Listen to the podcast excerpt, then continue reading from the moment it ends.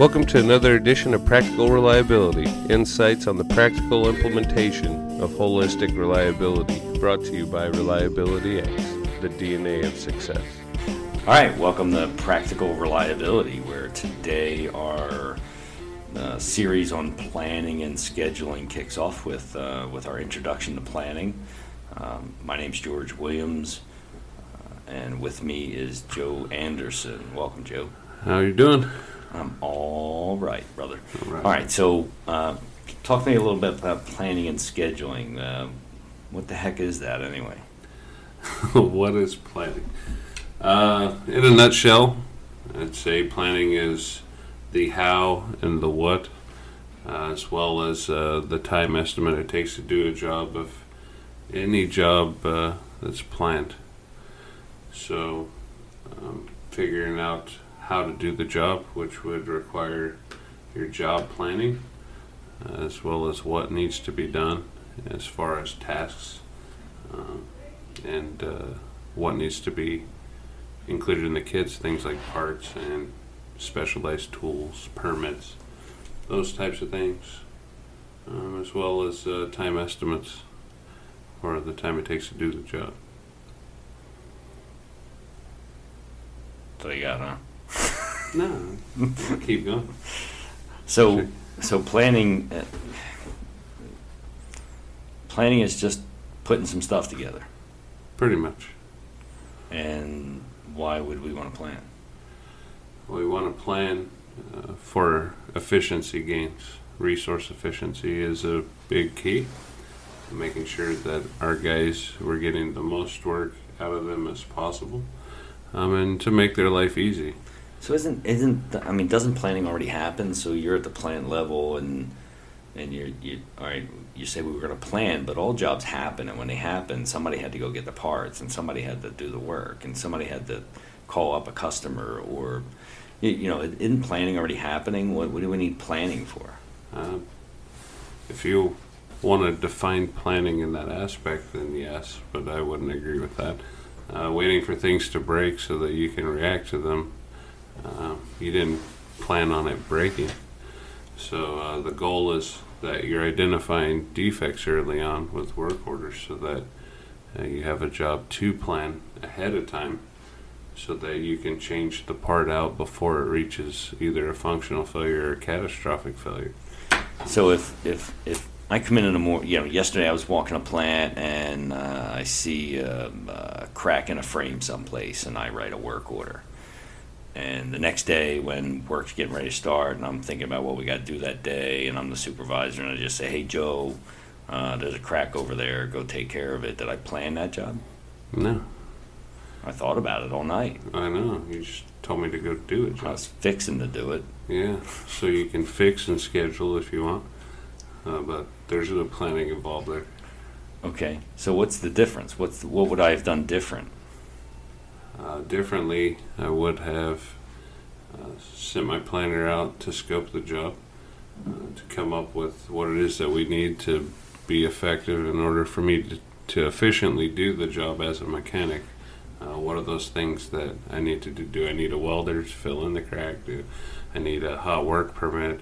Um, all the things that it takes that uh, maintenance guys waste their time looking for uh, whether it's parts or understanding how to do something or, or why I need to do something, um, and trying to package that together so that when it's handed to the maintenance guy, he can effectively and efficiently knock the job out. So when I think about planning, I, I usually I usually um, in in the classes I teach. This is one of the classes that I teach. Uh, I, I describe it at, at the bare bones of it all. The planner's role is to make the technician's job easy. Right. Right. So the technician does an awful lot of bouncing around today. They they make trips to the storeroom four times. You know. Mhm. So the, the technician usually ha- gets handed a work order, and then they go transport to where the, the location of the job is. And depending on your site, it could be a, a dramatic ride, or maybe you have multiple sites and you're driving around on the street. Um, they show up at the job, they assess what they have to do, then they drive back to the storeroom or go back to their truck and see if they have everything they need. They start gathering all the stuff they need. they go back out to the job site, they kind of put everything down to get ready to work, and then it's time to go to break, so they got to get ready, get ready, get ready, go to break Yep. and then they head out to break, um, sit down, have a break, uh, and then get all back up and, and go to the job. And then you know by the time lunchtime rolls around, they're really getting into the job, and then Well, they, they forgot ready, their ready. crescent wrench, so now they gotta go get their channel locks and their crescent wrench. Yeah, and I think the, the planner's role is really to minimize all of that transitional um, transportation back and forth, all the wasted time that takes place Yes. in preparing the job and and the back and forth motion that tends to take place uh, between the storeroom and the job site. Uh, I, you know, I really see the, the planner's role from my perspective is just make the technician's job easy. Agree. That and um, in the end, it's it's efficiency as well. So you want to get the most work you can done in that day. So it drives into some of the whys, right? So why why plan work? Why would we plan work orders? Yes, and that would be your why, is uh, the efficiency gains, and also, uh, like you said, to make life easy on these technicians. Maintenance isn't difficult, and we don't have to make it difficult. And so, the easier the life you give your guys, the more prepared they are, uh, the happier they are, and it's a raise in morale. And things that people don't think about is is we as maintenance technicians, most of us, we go home either disappointed or satisfied with the job that we did that day. And when we're disappointed, that translates over to the family. And so, um, when you look at the family life as well and the, the effects that it has um, due to the reactive nature of work, it's not good. I know when I was a technician, I always felt better when I when I was able to put in a good day's work and, Right. and feel like I got something done. Yep. The days that were frustrating for me were the days where you didn't know what was going on. You stripped something apart. You didn't have the parts. You went to the storeroom. You had to try to rig some stuff together. Went back, and then you're breaking your knuckles and heating things up, and you know hammering things in place and to trying get to the right stuff. yeah, trying to just just frustrated with trying to get the the, the operation back in place, right? Yes. And, and and planning is really about what can we do in scenarios to to ensure we have what we need uh, at the appropriate time. And there's a lot of factors involved in that in terms of knowing failures, and we can talk about those in a in another session. But uh, you know. The value in planning, as you indicate, is really about getting the job done right the first time for the jobs that you can, right? I mean, planning's not uh, not something that's done on the emergency work order. It's something that's done on a normal work order. Yeah.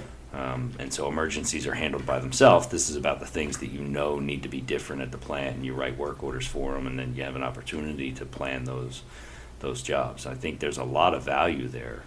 Uh, what type what type of value have you seen in, in planning and scheduling?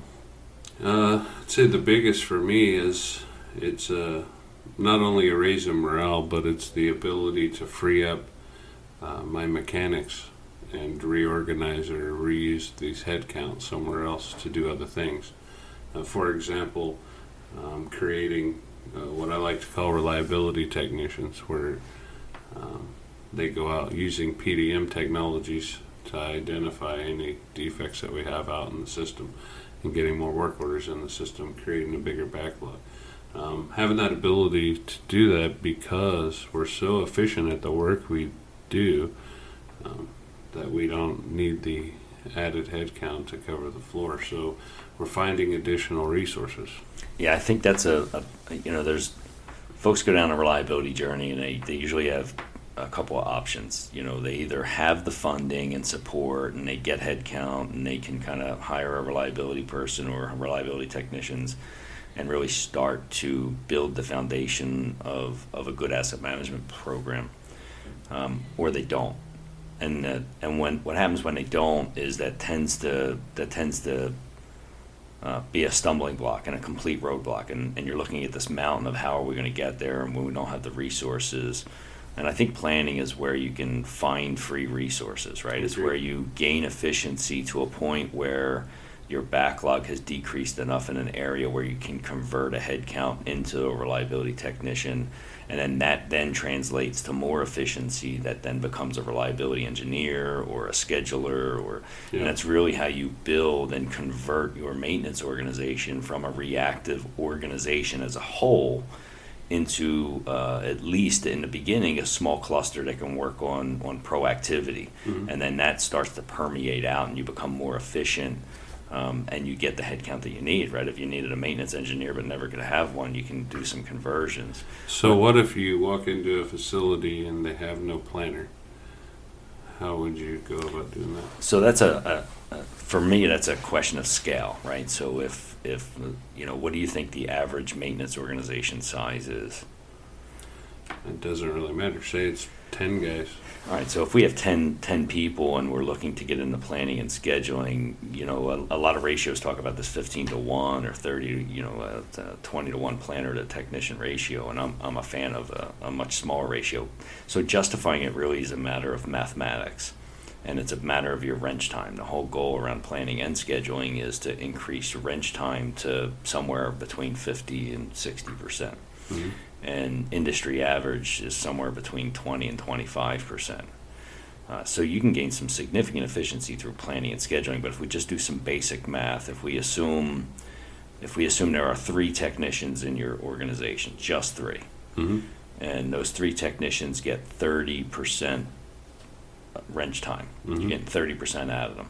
The three technicians add up to a total of 90 percent wrench time, right? Sure. So you're getting almost one full-time employee out of them in terms of full wrench time. Yes.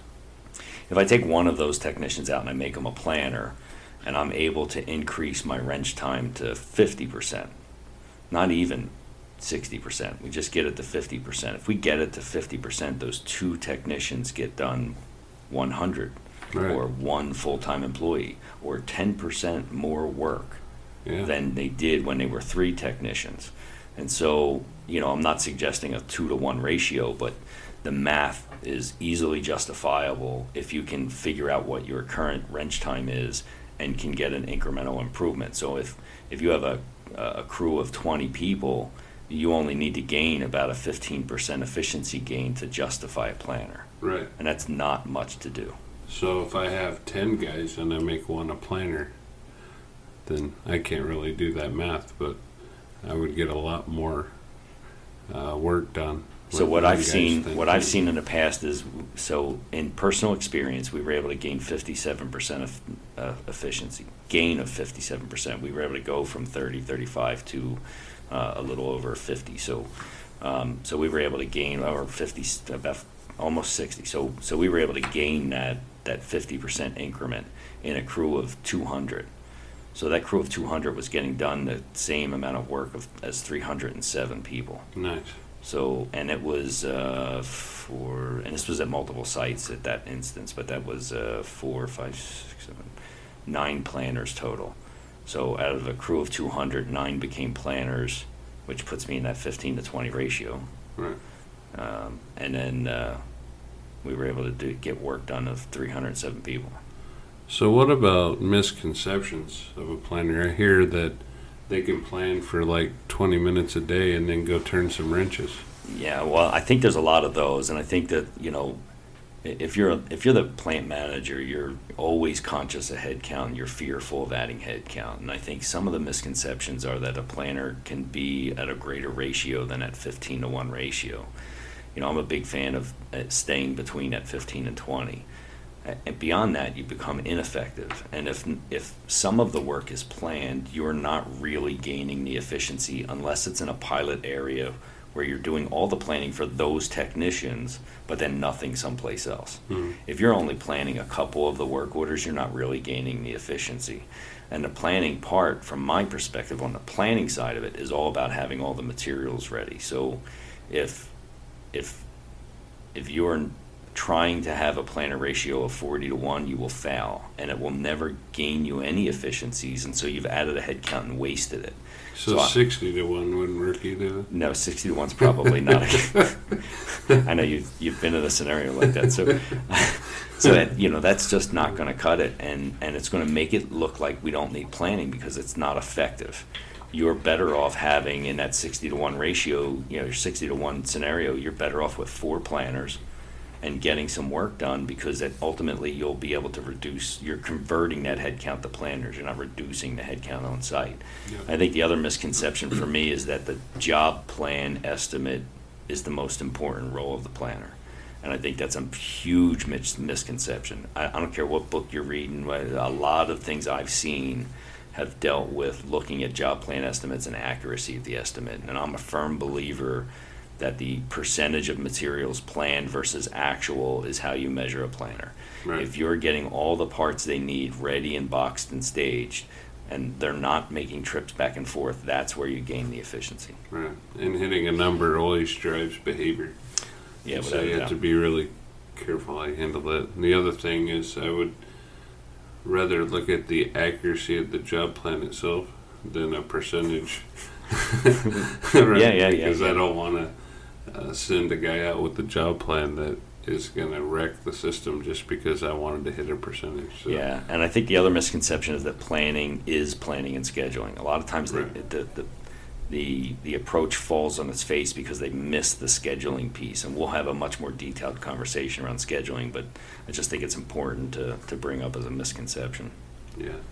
Well, the planner and the scheduler with the 1 to 40 ratio is the same guy, right? not at one to forty, it's not no. as a matter of fact, at one to fifteen, I think it, the scheduling role is a separate role. Yeah. Um, uh, now, scheduling may be a partial role, but we'll we'll talk about that again at another time. And anyway, so um, I think we're we're pretty close to out of time for the introduction to planning. Um, so we're going to talk uh, in, in in another, I guess, week or so. We'll we'll sit down and go over planning uh, uh, session number two, uh, and talk about some additional topics. What what are your thoughts in closing about overview of planning? I think again, it's important that uh, you understand the how and the what, and also you have your right ratios, uh, mechanics to planners, and seeing the value uh, that it brings to the table. Yeah, and I would just say, look, you know, pilot small. If your if your ratio is bad, make it a pilot where the ratio becomes right. Yeah. Um, otherwise, it's going to fail, and, and, and it's going to be difficult to make any efficiency out of it. You'll just be planning a couple work orders for the sake of planning it and, and calling it planning and scheduling. yeah. All right, so um, thanks for listening in. Uh, again, I'm George Williams. I'm Joe Anderson. For questions on this or any other topics, email us at ask at reliabilityx.com. This has been another episode of Practical Reliability brought to you by Reliability X, the DNA of success.